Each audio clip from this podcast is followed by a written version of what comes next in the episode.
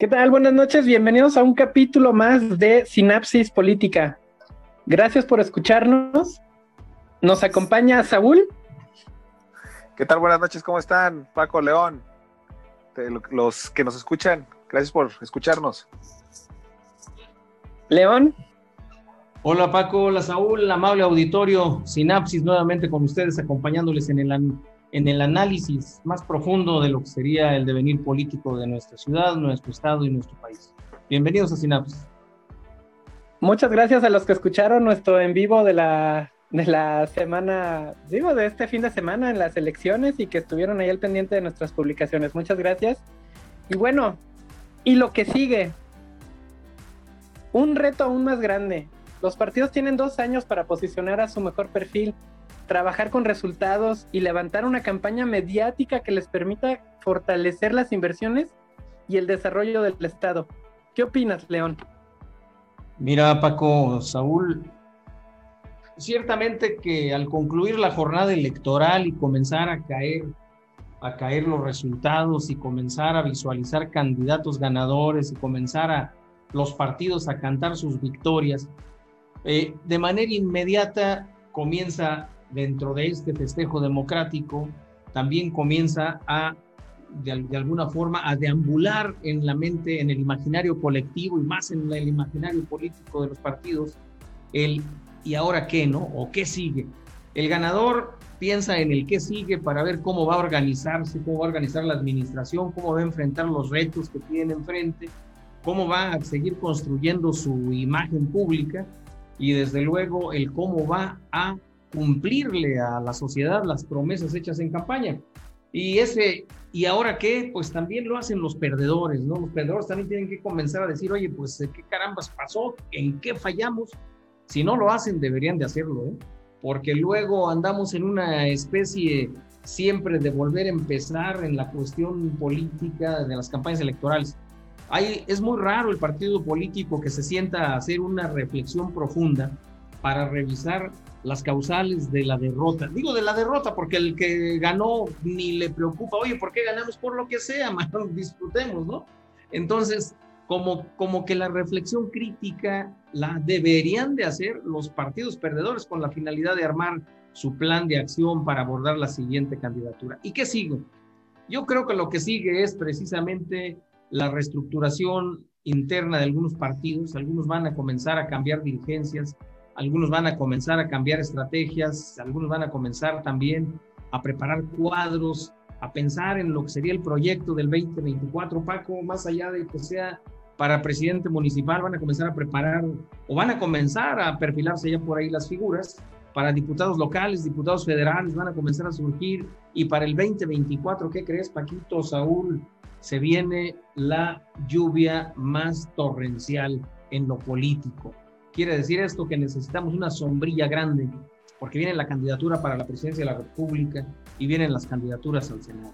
Y recuerden ustedes, cuando hablo de sombrilla grande, que luego un buen candidato, una buena campaña presidencial sirve de gran sombrilla para proteger y para cubrir a los candidatos a puestos de elección menores. Entonces, lo que sigue es precisamente el pensar en el 2024.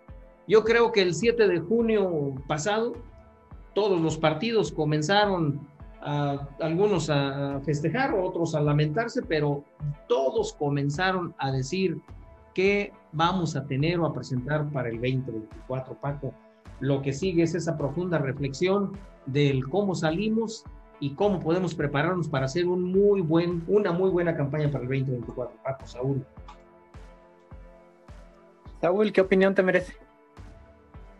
Pues sí, bueno, concuerdo con varias cosas de las que dice León. De iniciando, pues sí, ¿y qué sigue? Yo creo que sí, hay que es para el análisis. Yo creo que es, es fundamental o es, eh, o es riguroso que los que perdieron hagan su análisis, porque de ahí van a tener lecciones aprendidas, ¿no? Pero para nada deben descuidar los que ganaron, porque también tienen que ver en qué condiciones ganaron. O sea, ¿qué dicen los datos de que gané? Sí, no, no, no, no inflarme a lo mejor de, que soy el mejor, de que soy tan buena figura. Verme alrededor, ¿por qué mis contrincantes este, quedaron tan abajo? Digo, aquí, aquí en Guanajuato en varias este, de las elecciones de, alcaldías eh, fueron 3 a 1, ¿no? Ya hablemos de León, de, de, aquí, de, este, de Guanajuato capital, ¿no? Por, por, dar un ejemplo, ¿no? Se fueron al, al 3 a 1 pero yo creo que hay que tener, ahí hay que ser más cuidadosos y sensibles. Si bien disfrutar el gane, celebrar, como decías, León, yo creo que hay que ser muy este, eh, meticulosos y detallistas al analizar esos datos, no caer en la soberbia, porque eso nos puede llevar a, que en los próximos comicios este, sea, seamos tan soberbios que, que nos creamos tan buenos que terminemos perdiendo, ¿no? Este, para cada una de las fuerzas políticas, yo creo que ganaron, deben de tener este, ese foco en la mira de hacer este, su análisis, tanto los que pierden como los que ganan. Los que pierden de los pequeños, pues, pues ¿qué perdieron realmente? ¿no? Porque a lo mejor este, los pequeños partidos que apenas fue su primera vez en participar, pues más ellos no perdieron, más bien ganaron, ¿no? Más bien ahí no tenían este, no tenían ah, nada de porcentaje de votos y de repente pues ya se llevaron mil, dos mil votos, ¿no? Entonces pues ahí ya, ya hay una ganancia. Entonces realmente la, pérdida no se ve desde perder la presidencia, sino de cuáles eran tus objetivos reales, ¿no? Creo que ese es un análisis meticuloso que se debe hacer. Y lo que sigue, lo que sigue yo creo, este, León Paco, que es que estos, eh, eh, estas presidencias que vienen ahora hacia octubre a iniciar su, sus 36 meses de, trabajo, pues todas aquellas que tuvieron eh, una votación este, o, un margen de votación amplio contra su, su, más cercano competidor, ¿sí? que se la llevaron de calle, por así decirlo, pues tienen un gran compromiso, ¿no? Tienen un gran compromiso con la ciudadanía que les dio su voto, ¿no? Con esa ciudadanía que, este, que creyó en ellos pues hay que, ahora hay que cumplirles. Ya se acabó el tiempo de campaña, como este, no vamos a estar como el señor presidente de la República, ¿no? Que, ese, que este señor este, está todo, todos los días en campaña, ¿no? Se trata de que pues, nos pongamos a trabajar, este, todos los ganadores, los que ganan por amplio margen, tienen mucho más compromiso, todos tienen compromiso, pero es más compromiso cuando te llevas el grueso de la votación, porque hay mucha gente que está creyendo en ti, en que vas a hacer el trabajo bien. Entonces hay que estar ahí este, alertas. No puedes hacer el trabajo, no puede ser una continuidad de los tres años anteriores. Una, porque si eres, si eres el candidato, a lo mejor, si eres un candidato que venía de, son sus primeros tres años los pasados, que creo que así están este, todos, o la mayoría, este, pues ese fue como tu aprendizaje. O sea, si fuiste un alcalde esos tres años, candidato o alcalde ya, este, esos tres años, pues ese fue tu aprendizaje, fue como tu curva de, de, aprendizaje, tú, ahí supiste cómo se puede hacer, cómo no, para este, apoyar a la ciudadanía. Ya estos tres años que siguen es el plus, no puedes, no puedes gobernar igual. Lo que sigue es que todos los que ganaron reelección tienen que poner mucho más de lo que ya pusieron los tres años anteriores para hacer un excelente papel y dejar un buen sabor, sabor de boca a la ciudadanía que les dio su voto.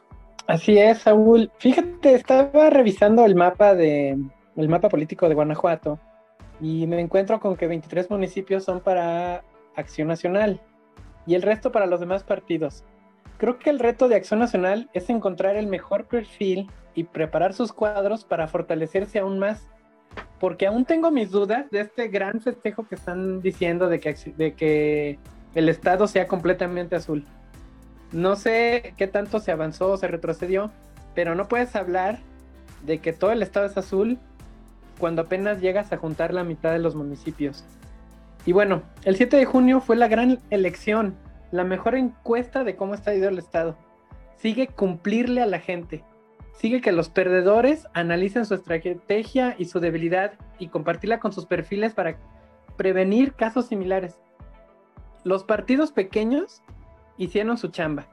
Minar el voto, minar la decisión popular, distraer a la gente. Y bueno, ¿qué opinas, León? Perfecto, pues sí, Paco, Saúl, eh, acerca del, del qué sigue, bueno, y quién fue el gran perdedor y el gran ganador, yo creo que precisamente en el, en el esquema de lucha de fuerzas, hablemos derechas, izquierdas, eh, o hablar de, capitalismo y el socialismo rancio, anquilosado y degradante como se ha venido utilizando tanto en Cuba como Venezuela. Eh, pues yo, yo, creo, yo creo que en esa lucha, fíjate que se mueve bonito el dominó.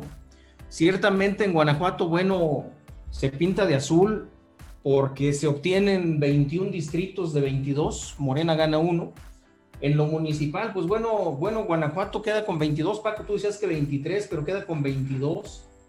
El PRI queda con 3, el PRD con 2, el Verde con 3, Movimiento Ciudadano con 2, Morena con 3. Fíjate nada más. Nueva Alianza 1, RSP 2 y creo que Independientes hay uno por ahí. Entonces, Entonces, ¿de dónde sacan que el Estado es azul? Sí queda el mosaico muy, muy, muy diverso, ¿no? Pero desde luego que la, supremacía panista, pues, es aplastante, es aplastante. Pero la, supremacía este, azul, yo creo, era más hace tres años. Sí, sí, bueno, de alguna manera, de alguna manera, de alguna manera se movió. De alguna manera se movió, pero fíjate, es que también es muy importante lo que ya habíamos analizado en uno de nuestros programas acerca de los tránsfugas, ¿no? O sea, resulta que, que militantes de un partido, al no ser ellos los, candidatos, se cambian y le juegan las contras. Eh, hay dos resultados que la verdad en el mismo partido los grandes hombres de la política panista no se explican. Y son el resultado de San Miguel de Allende, donde Villarreal creía que las tenía todas, algunos también creíamos que Villarreal la tenía facilita, iba contra Pureco, un Mauricio, eh, que ya había sido muy, muy este, depredado de alguna manera políticamente hablando por muchas tranzas que hizo y que bueno, pues creíamos que no levantaba, ¿no? Y sin embargo, pues ahí están los resultados. Creo que el problema cuando los hombres del poder del PAN dicen, bueno, ¿qué carambas pasó en San Miguel? A reserva de que hable del tema alguien que haya estado precisamente viviendo la campaña política en San Miguel. Pero lo que hay en San Miguel es el menosprecio, fíjense, ojo, ojo con este punto porque es piedra angular del análisis político de resultados del Partido Acción Nacional en muchos de sus, en muchos de sus aristas o muchos de sus sitios. ¿Qué pasó?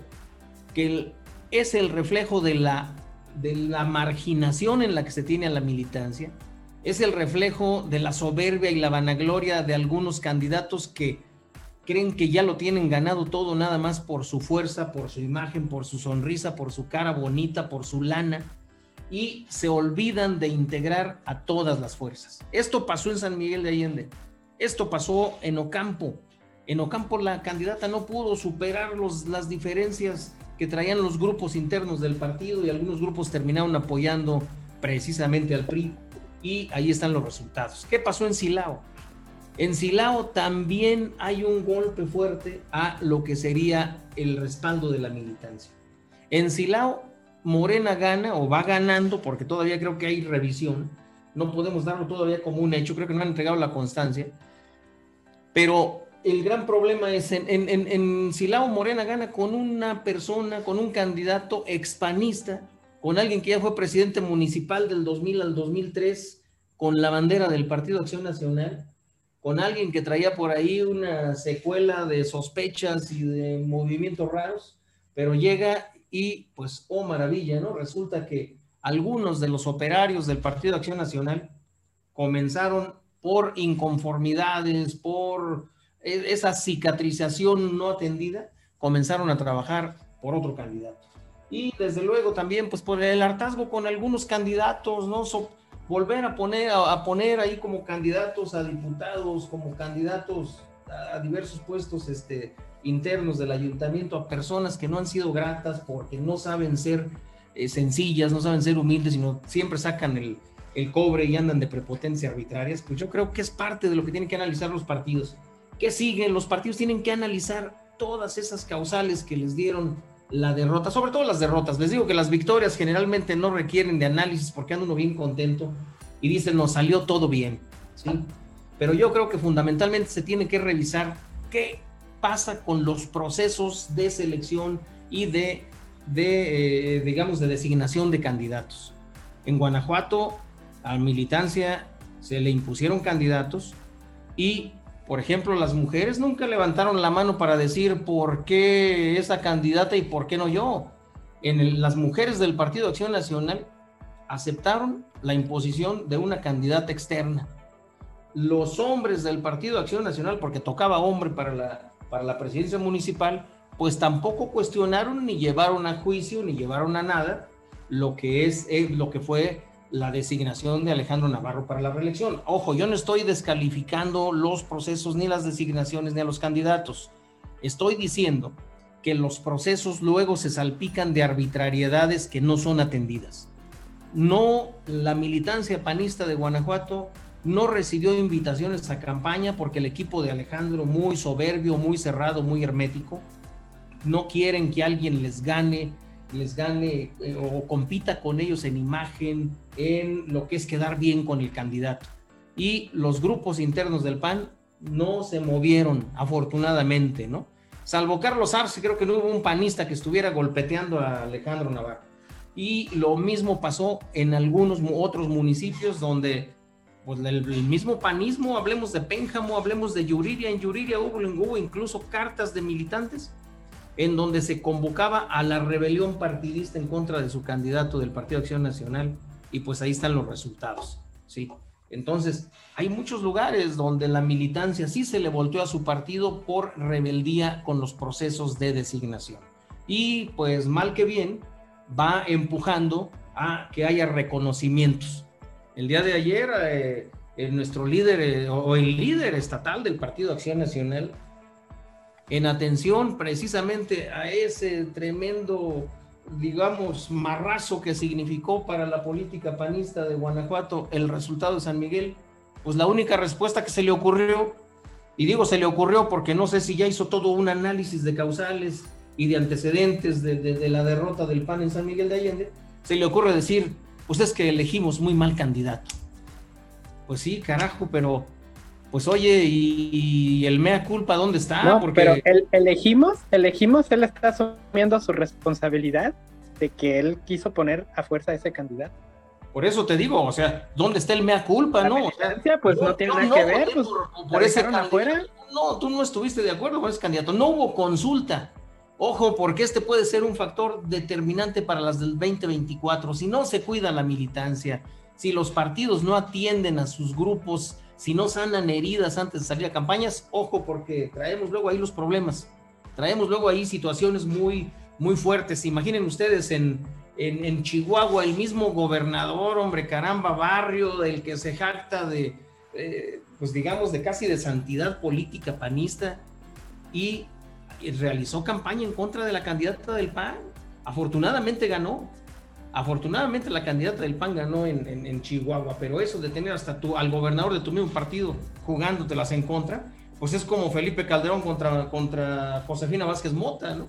Entonces, el que sigue, mi amigo, yo creo que lo que sigue es un análisis y lo que sigue también es cuidar lo que sería la orientación política de la ciudadanía con buenos resultados y con un ejercicio honesto, transparente y apegado a legalidad. Paco Saúl.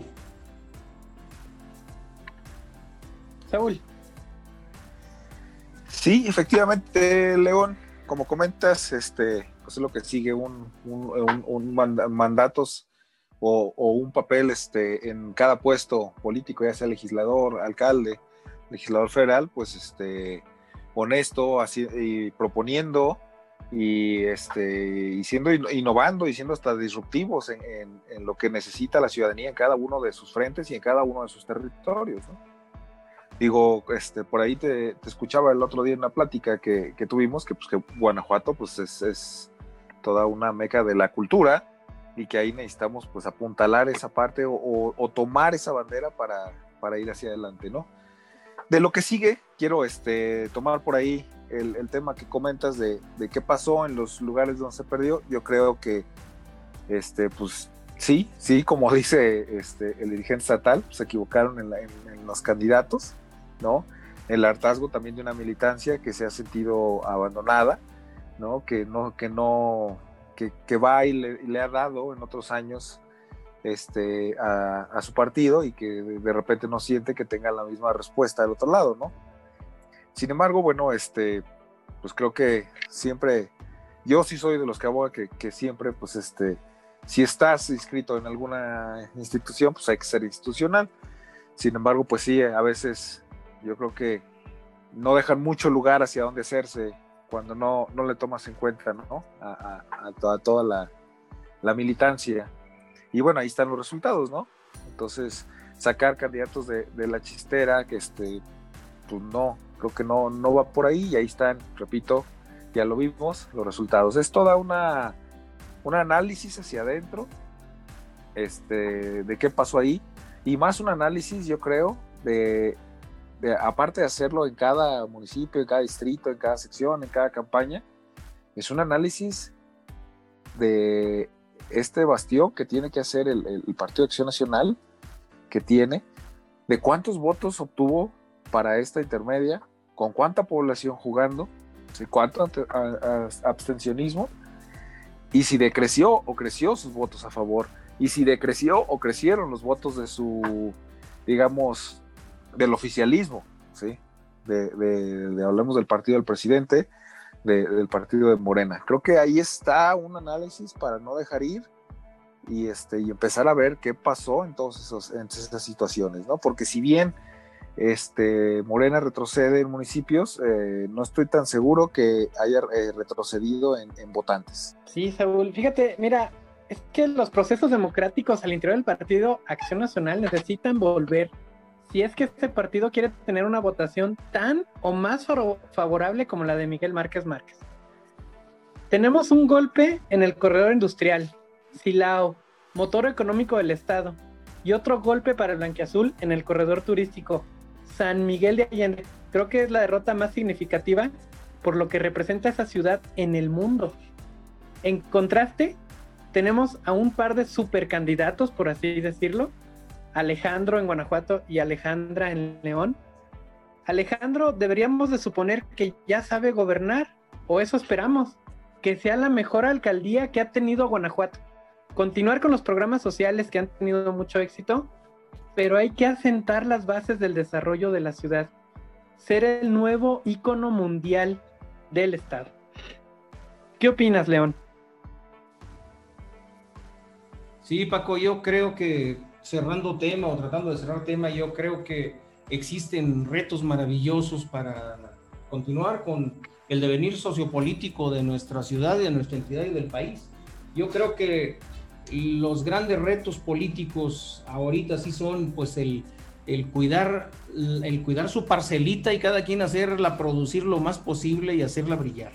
Yo estoy de acuerdo contigo en que hay dos figuras que resaltan sobre todo por la votación alcanzada, sobre todo por el control que van a tener de sus ayuntamientos y que ciertamente pues Alejandra, Alejandro, yo pondría sobre la mesa también allí la cuestión de, de Lorena Alfaro en Irapuato eh, candidatos o, digamos presidentes municipales, presidente municipal y presidentas municipales que van a tener, van a tener la oportunidad de salir hacer un excelente papel como administradores municipales, consolidar la seguridad, la reactivación económica, consolidar lo que es el desarrollo industrial.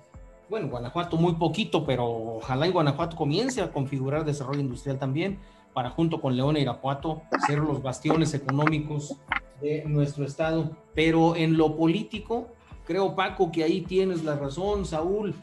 Yo creo que por ahí se pueden figurar, configurar y consolidar muy buenos perfiles, muy buenos perfiles que habría necesidad de cuidarles, que habría necesidad de que ellos mismos se cuiden, que si hay sospechas de, de manejos en otros momentos como, ya como, como funcionarios, ya sea como presidente municipal, en el caso de Irapuato, de, Lorena, cuando fue secretaria del, municipio, y en el caso de Alejandra, cuando fue la encargada de, finanzas o de tesorería, eh, siempre va a haber algunas cuestiones que, que, sean tipo trapitos al sol. Entonces yo creo que necesitan cuidar mucho esa cuestión de lo que es la imagen ética, la imagen de la responsabilidad. Si quieren, si quieren, dar el pasito a lo que sería el 2024, tener oportunidad de algo. Y cuando digo oportunidad de algo, pues la verdad, hombre, seamos francos, los partidos políticos en este momento adolecen de perfiles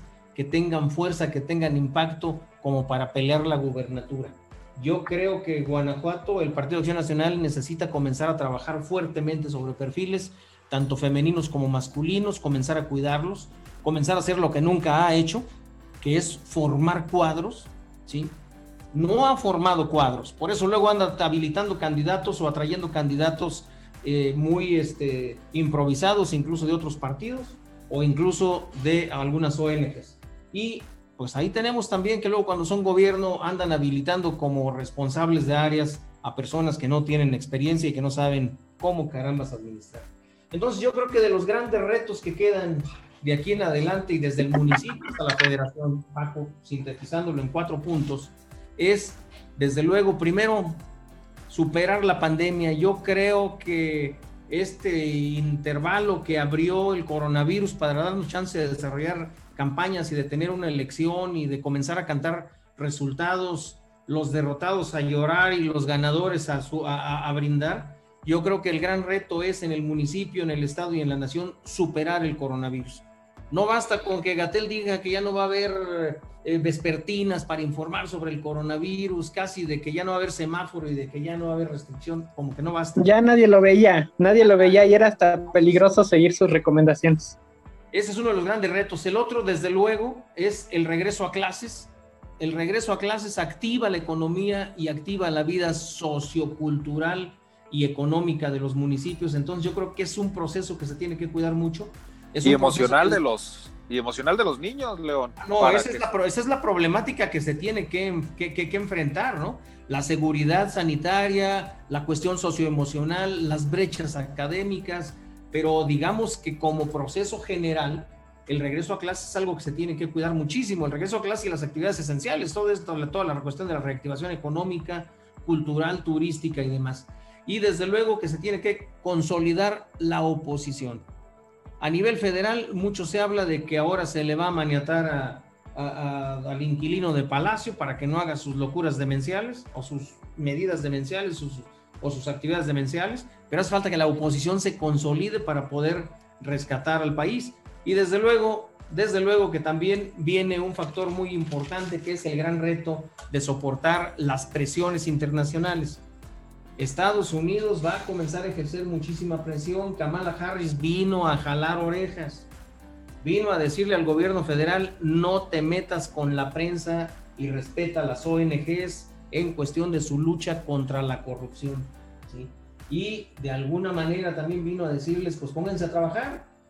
Hay una inversión que va a hacer Estados Unidos de más de 130 millones de dólares para apoyar la reforma laboral. Recuerden ustedes cuando se iba a formar el tratado, el tratado, el tratado México, Estados Unidos, Canadá, el TEMEC, este, bueno, pues hubo un rubro súper importante porque es lo que le importa a los países capitalistas, Canadá, Estados Unidos, el decir sí, pero ¿qué con la reforma laboral? Porque necesitamos garantizar la calidad de la mano de obra, garantizar la calidad de los productos. Entonces Estados Unidos le va a comenzar a meter, pero recuerden ustedes que Estados Unidos no invierte ni avienta lana a barril sin fondo. Estados Unidos no da paso sin guarache. Si le va a invertir en México es porque va a exigir también resultados a México. Y desde luego que no creo más allá de que sea especulación, sospecha o simple y llana llano discurso aventurero el decir qué pasa con el Pacífico, qué ocurre con el Pacífico, ¿no?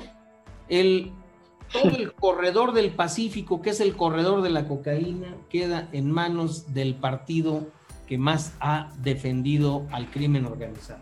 Yo no sé si sea cierto o no, pero cuando menos la sospecha y la duda, pues por ahí queda. Entonces hay mucho que limpiar, hay mucho que limpiar y también pues hay que primero sacar adelante con claridad las, la, la pasada elección. El PRD anuncia que van al voto por voto y casilla por casilla en cuatro estados, San Luis Potosí, Michoacán, Guerrero y Campeche Igual el, organismo electoral de Jalisco, pues está dejando a don Carlos Lomelí Bolaños, compadre del PG, su administrador de, medicamentos y de equipamiento médico hospitalario, le están diciendo que siempre no ganó. Había una encuesta fake, una encuesta falsa que lo daba como ganador, pues resulta que ya verificando resultados, don Lomelí se cae por 10 puntos. Entonces, como que todavía hay por ahí claroscuros que la elección debe dejar. Yo creo que entonces por ahí vendrían los retos, Paco, Saúl. Hablando del corredor del Pacífico, En política no hay casualidades, León. Saúl, ¿qué opinión te merita? Pues mira, ya para cerrar el tema, como comentaba León, yo este, voy a ser muy breve, ya puntualizando lo que creo que, que viene, ¿no? Una, pues, eh, si bien no va a desaparecer el coronavirus, pues sí, cerrar de alguna manera este tema yendo hacia la nueva normalidad con las nuevas normas, con los nuevos protocolos que se ocupan en oficinas, en tiendas, en la, en la, educación, como ya lo comentó León, ¿no? Eh, dos, pues ponerse a trabajar, ponerse a trabajar todos aquellos que ya ganaron, todos aquellos que siguen gobernando, que van a la mitad de su mandato, pues ponerse a trabajar, a trabajar por la ciudadanía, que para eso están ahí, para eso ganaron, ¿no? Para estar trabajando hacia, los ciudadanos. Creo que esas son las dos grandes, si la puedo llevar a nivel, a nivel este, república que somos, ¿sí? Y acotar ahí un poco más para lo que veo hacia el panismo, hacia, hacia el Estado, ¿no? Pues lo que decíamos de hacer una eh, introspección, su análisis, y pues ir, a, ir para adelante, ir para adelante y este y esperar que venga el 24 para empezar otra vez con estos temas de, campaña, pero lo de hoy es, es trabajar. Así es, Saúl. Mira, una, una, pequeña reflexión que no hemos tomado en cuenta.